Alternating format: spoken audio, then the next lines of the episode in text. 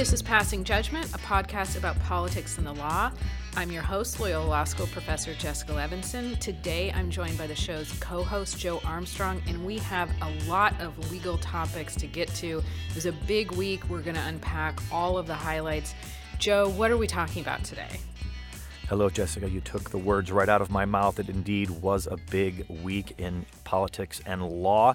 We're going to give you an update in former President Trump's lawsuit against the National Archives, an unusual set of charges filed against the parents of the suspect in the school shooting in Oxford, Michigan from this week, and we're going to delve into the oral arguments in a challenge that may end abortion protections first codified by a Supreme Court decision from 1973.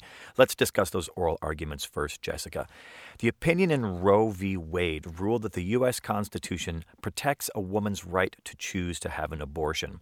The 1992 case Planned Parenthood versus Casey further clarified those rights, but Roe has been the marquee case that represented abortion rights for nearly half a century. Anti abortion activists and legislators have been fighting to overturn Roe since day one, and they may finally get their way. It's a long story, and this particular chapter begins with a Mississippi law. So let's begin there, Jessica. What does Mississippi's law do? Yeah, well, simply put, it contravenes Roe and Casey. Mississippi's law is a ban on abortions after 15 weeks of pregnancy. There are no exceptions for rape and incest. And so it is one of these increasingly restrictive laws that we're seeing proposed and or passed throughout the country, particularly since the composition of the Supreme Court changed to be the most conservative court since the 1930s. And what is the current status of that law out of Mississippi? Is it currently legal? Yeah, this is a great question. No, under the court's current Supreme Court case law, as I briefly said, under Roe and Casey, this Mississippi law is not constitutional. Now, why not? Because Casey, which is the current standard, says that up until about 24 weeks of pregnancy, which is the viability line, when a fetus can live outside of the womb, then states cannot ban abortion. They can implement burdens as long as they aren't undue burdens, they can impose restrictions. But after 24 weeks, then states can ban abortion. Obviously, the problem for Mississippi is that we're talking here not about a restriction, but an outright ban, and we're talking about nine weeks earlier than 24 weeks. It's a again a ban on abortions with no exceptions, as I believe, for rape and incest after 15 weeks of pregnancy. All right, but we all know that the court doesn't have to take all the cases presented to it. So, why in this case didn't the court just refuse to take the case? Or, put another way, why did the court take the case? I think because they've been waiting for this, because a lot of the conservative members of the court have been waiting until they have a solid conservative majority and they can re examine, by which I mean gut Roe. So the court, when frankly I think they knew they didn't have the votes to overturn Roe, you saw the court really not take up a lot of big abortion cases. There were certainly some. We've talked about Whole Woman's Health out of Texas. But you know, what has really changed here? We now have a court where you don't need the Chief Justice you don't need him in order to overturn Roe. And of course, in some ways, it was the Chief Justice, and we heard this in oral arguments, where he's the one really, I think, casting about for is there a way where we can try not to have that sentence that says we're overturning Roe? And can we try and find some middle ground? So, why did the court take this case? I think because at least four members knew, which is what you need to take a case, at least four members knew that there were five or six votes to re examine Roe. Otherwise, if you don't have an intention of re examining Roe, you don't take this case. All right, this Mississippi law is hardly the first law targeted at overturning Roe v. Wade. There have been many new restrictive abortion laws passed in recent years, and they stepped up just this calendar year. But I looked at a number of recent polls to get an indication of what Americans think about this. Between 59% and 77% of Americans believe that abortion should remain legal. That depends on which poll you're looking at. The lines are exactly as you would expect them to be, with more Democrats favoring leaving Roe the way it currently stands, and more Republicans believing that Roe should be overturned, along with a bevy of data that shows sometimes contradictory positions by Americans on the subject. So, Jessica, that leaves me with the question what has shifted? Is it society? Maybe, maybe not. Is it the court? What is it? Yeah, I think it's such a good question. And I really think it has to come back to it's the court, right? I mean, this was former President Trump's promise elect me, and I will appoint quote unquote pro life judges who are going to overturn Roe v. Wade. And this has been the promise of the Federalist Society and the conservative movement for a long time. Obviously, Roe has been in the crosshairs. And I think it, it's hard to see that there's been any major shift in society other than, frankly, that we've relied on Roe for almost 50 years now. The shift really is that Justice Ruth Bader Ginsburg passed away. Justice Amy Coney Barrett now has her seat. And Justice Kavanaugh is, I think, more conservative on these issues. At least it appears that way from oral argument from Justice Kennedy. And so, again, what's the difference? It's the court. It's this really conservative court where I know I said it before, but the fact that John Roberts is not even the swing vote, the conservative Chief Justice is not even the swing vote, it shows you that this is the moment that conservatives have been waiting for. All right, so that's how we got here. Now let's get into what specifically happened in the court this week. Jessica, can we start with the big picture? What are your general impressions of the arguments this week? You know, Joe, I had such a kind of strange experience listening to the almost two hours of oral arguments, which, in, on the one hand, it was so predictable. As we've been talking about for so long, this case was coming. We knew it was going to be heard. We knew basically what was going to be argued. But then actually hearing the justices basically say the words, you know, were comfortable eviscerating Roe. Obviously, they didn't say those words, but use a lot of words to get to the point of we're comfortable eviscerating Roe. There was still something shocking about it. In listening to, you know, some of the justices, frankly, try and I think find cover for what they're going to do, which is to overturn Roe. Again, totally predictable, nothing surprising, and still really shocking, and frankly, kind of gutting to hear.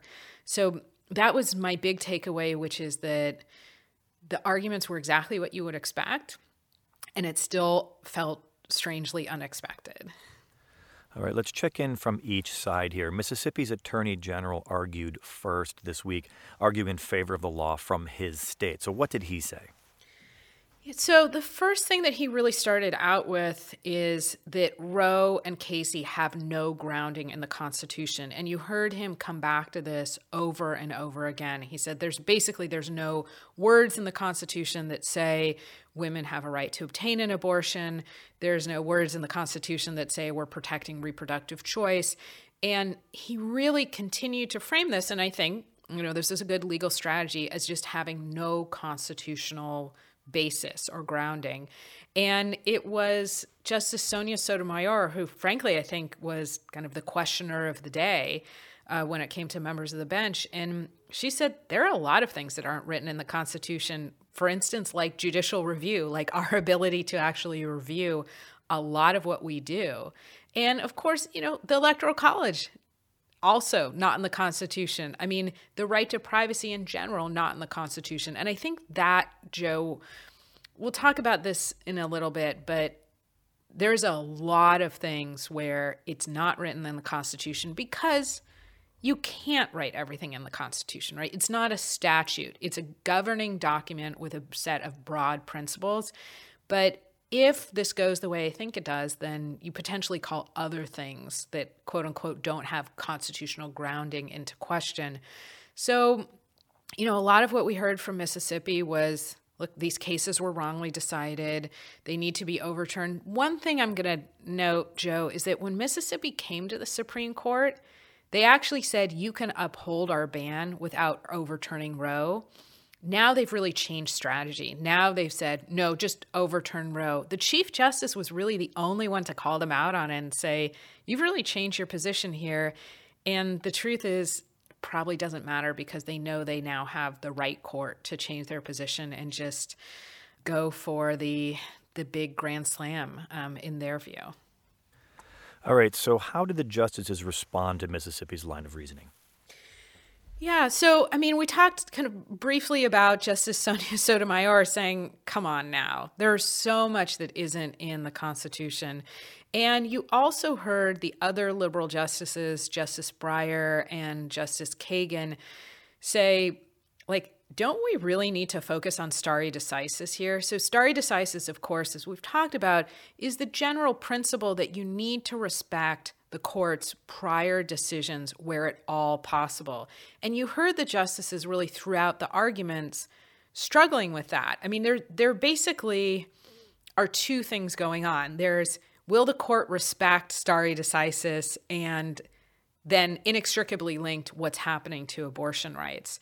And to me, Joe, what was again kind of startling is that you heard a few of the justices, I specifically heard Justice Barrett say this, basically, let's pretend there is no stare decisis for a minute. And what she's really saying is, let's pretend that this Mississippi law comes to us as a matter of first impression. And of course, that's not our world. We know what this court would do if the Mississippi law came to it as a matter of first impression. But this court has 50 years of precedent that we've relied on that says there is a constitutionally protected right to an abortion. So you did hear particularly you know at that first part of the argument and frankly you know permeating throughout the the justices and particularly the liberal justices really saying like do we care about stare decisis at all anymore does that mean anything here so next up was Julie Rikelman She's the Senior Director of Litigation at the Center for Reproductive Rights, followed by the Solicitor General Elizabeth Prelogar. What did they both argue? Yeah, well, if you give me a moment, I just have to say they were just both dazzling and they were so good, so smart. And look, do I agree with their position? Yes. But separate from that, you just have to give them a hats off for being fantastic advocates. Now, of course, as you and I know, Joe, that may make no difference. It really may not make a difference as to who the better lawyer was or who had the better argument. But to pick up on the point that we were just talking about, Joe, they both really focused, I think, on two things. One, that this case isn't coming to the court as a matter of first impression, that in fact, there are almost half a century worth of precedents on this topic where the court has in Roe made a decision and then about 20 years later in Casey made a decision to respect Roe. And you heard them really focusing on that and saying to the court, there's never been a time when you've overruled your past precedent to give people fewer rights, that this would be an enormous constriction, an enormous restriction of individual rights that you would implement by overturning your past case law. You've never done that before. I mean, obviously, when we think about the court overturning past precedent, we tend to think about cases like Brown v. Board, which essentially eviscerated the idea of separate but equal. And those were cases where you're enlarging individual rights. We also think about gay rights cases. We think about, you know, the change from Bowers to Lawrence. And I did think that that was, you know, while very powerful, probably won't win the day. And then they also talked about, you know, the practical implications of what would happen if you have a pre Roe world. And I do think it's important for that to be said in the Supreme Court chamber that we would have two very different Americas with um, some women living in states where there's either essentially or no access to obtain an abortion. All right, and given what you said was a dazzling performance in front of the bench, how did the justices respond to what those two women said? So you really heard the justices kind of continue on the same themes that they had already started with. And what I thought was, again, just kind of stunning is you heard it, Justice Barrett and I believe at least Justice Kavanaugh also say some version of, let's pretend that we can get past stare decisis. And of course, that's not our world. I mean, again, there are 50 years of case law on this. And, you know, what else did we hear from the justices? I think we heard the liberal justices urging the court to consider its own reputation to consider what's going to happen on the real world impact and to consider why it needs to respect its past decisions and to say we've decided that there is a right to privacy that's protected in our Constitution. We've decided that it includes intimate relationships, that includes reproductive choice. And there's nothing that's changed other than the composition of the court, to get back to something we were just talking about, that would allow us to make a different decision. You know, there were a couple of things that were said that probably are worth us highlighting here, Joe. Again, as I said before, you had the Chief Justice kind of saying, well, what's so different between 24 and 15 weeks? Basically saying, let's just get rid of the viability line but keep Roe. And that's the Chief Justice trying to find a way to say, you know, I wasn't the Chief Justice that presided over overturning Roe, at least not yet. And it didn't really sound like he had any takers to that. Then you have, you know, Justice Kavanaugh, who keeps talking about this idea of constitutional neutrality. Well, the Constitution doesn't really tell us either way, and this is a really hard one, and there's competing interests, so let's just leave it to the states. Well, you know, that's what the justices do. They make difficult decisions, they make difficult constitutional decisions, and there often are competing interests. So, you know, you had to kind of prevent yourself from saying like justice kavanaugh this this is your job and what does constitutional neutrality mean? It's code for we overturn Roe and we leave it to the states and if they want to act, the federal government.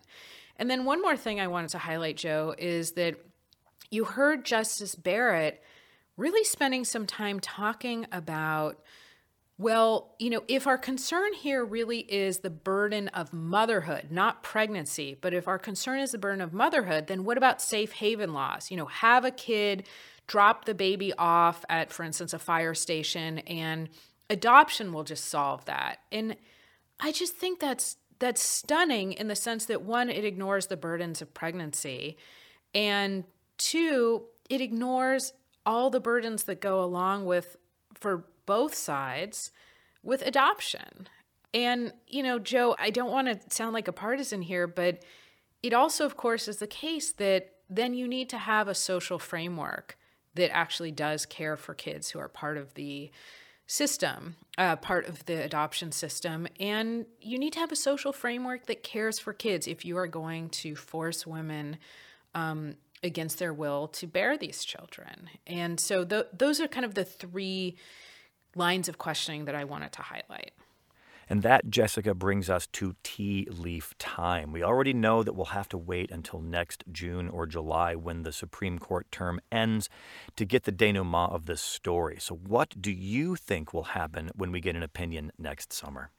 Yeah, Joe, we've talked about this before, and I basically hold to what we previously said before the oral arguments, which is I think the only two options are that either you get at least five members of the court to say, we are overturning Roe, period. It's no longer the law of the land. Casey's no longer the law of the land. It's now up to the states. And again, women live in two very different Americas. Or somehow Chief Justice John Roberts goes back behind closed doors. They have their conference, and he says, look, the controlling opinion is going to be one where we say we're upholding some essential part, some central promise of Roe.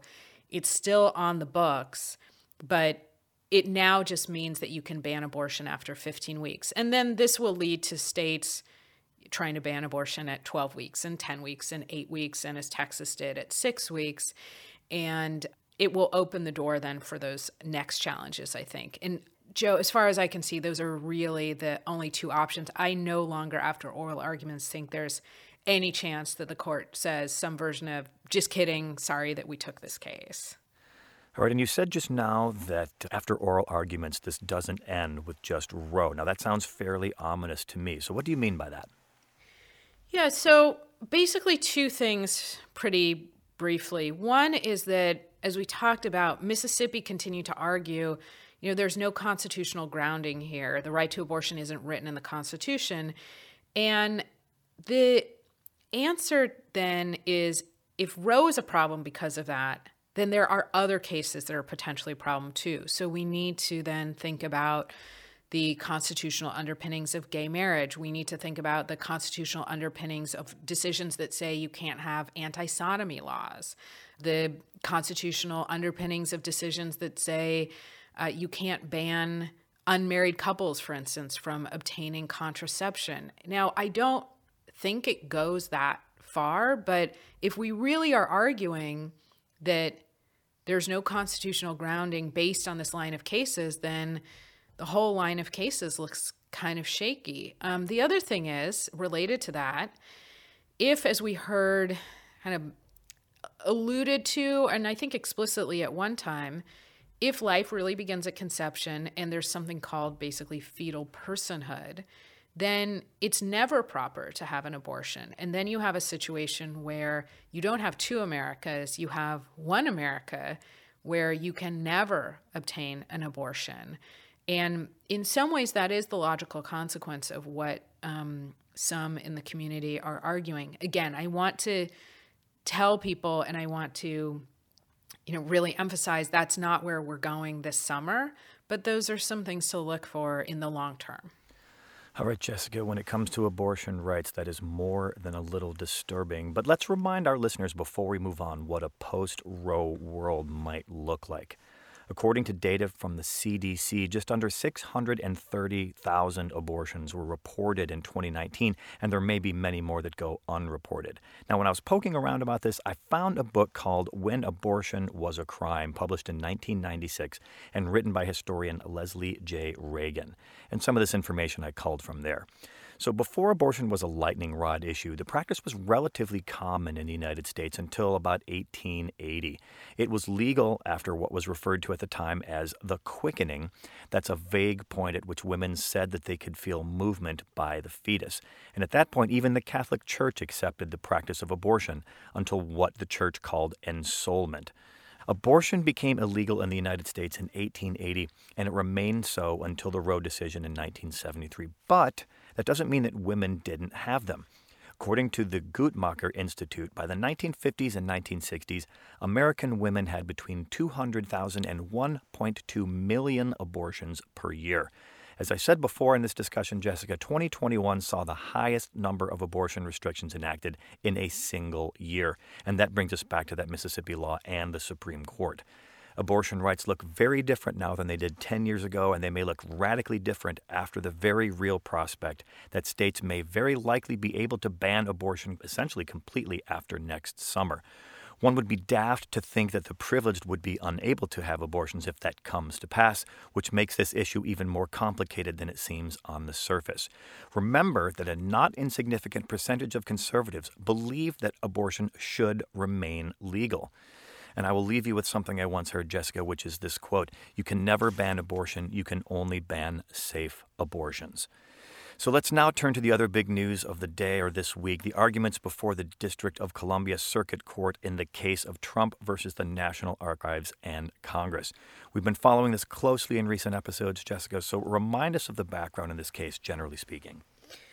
Right. So, generally speaking, of course, we start with January 6th, where there's an insurrection at the Capitol. Then there's a House Select Committee that's formed to investigate that for completely rational reasons. We need to know, for instance, if the President of the United States attempted to stage a coup. And the House Select Committee subpoenaed a number of White House documents. The Biden administration, being the current administration, obviously, uh, looked at this and they said, you know what, we're waiving executive privilege. Essentially, you don't get to wrap yourself in the protection of the Constitution while you might be trying to subvert the Constitution. Uh, former President Trump said, no, not so fast. I'm asserting executive privilege over these documents.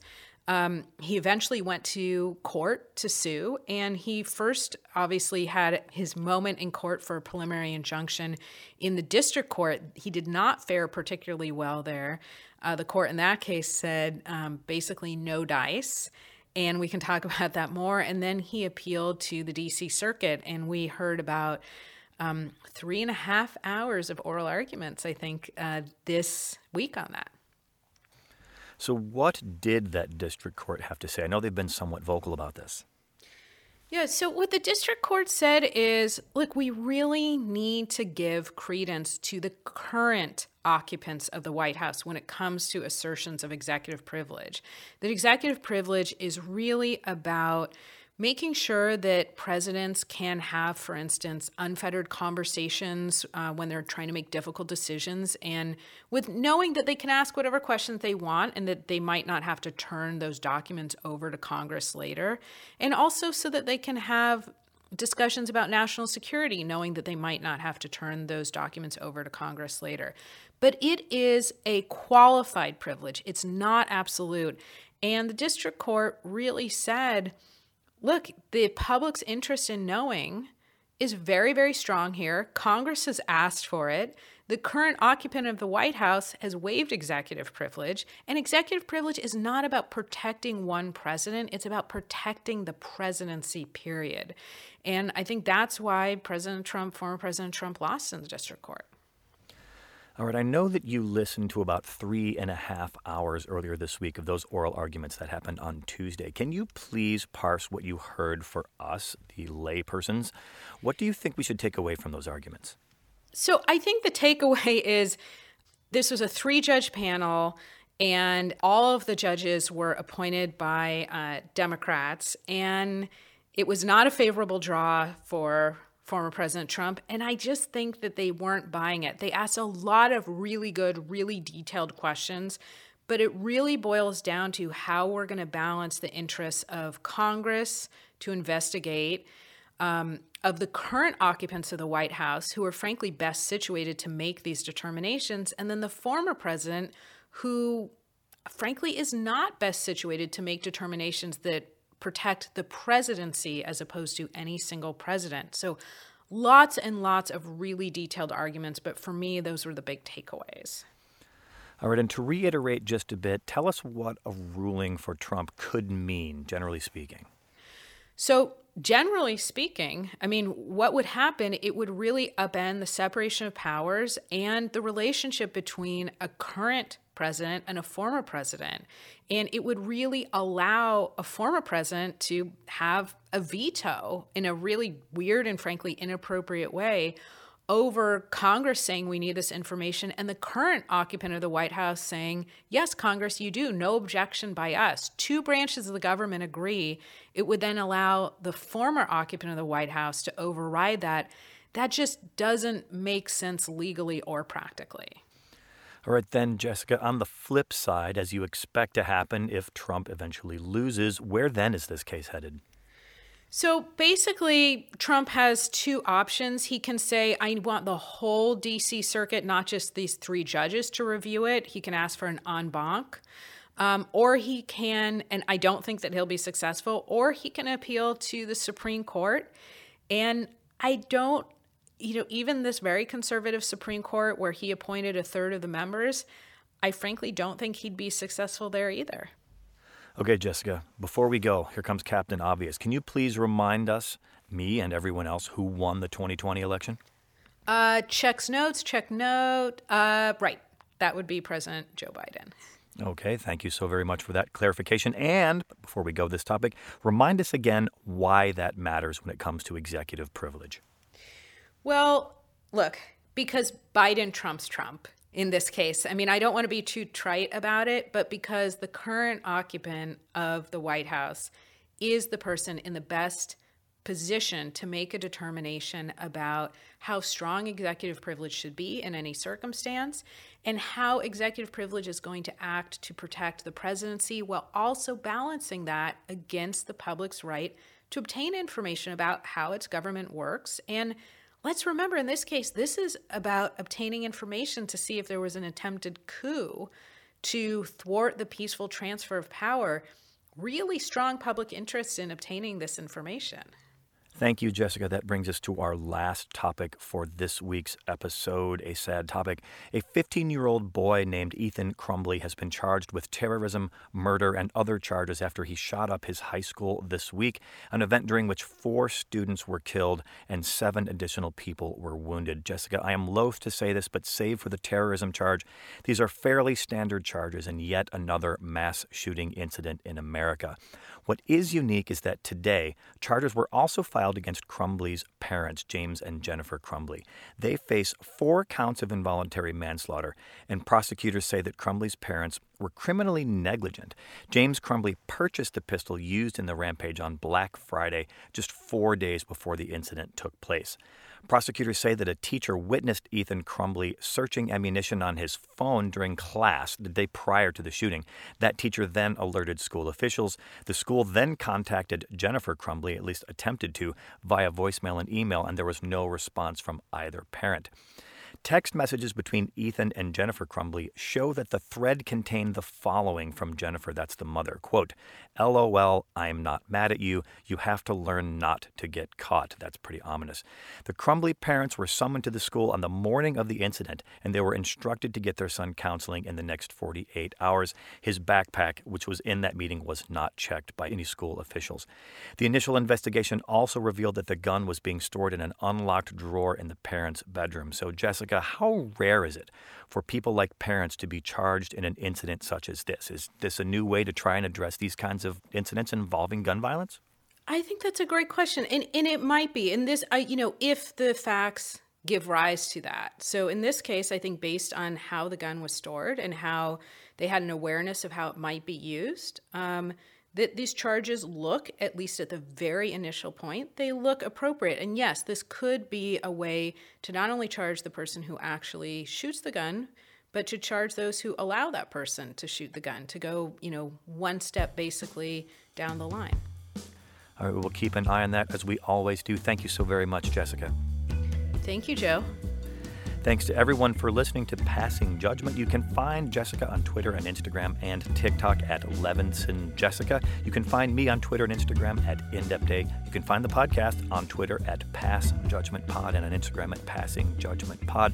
Thanks ever so much for listening, everyone. We will talk to you soon.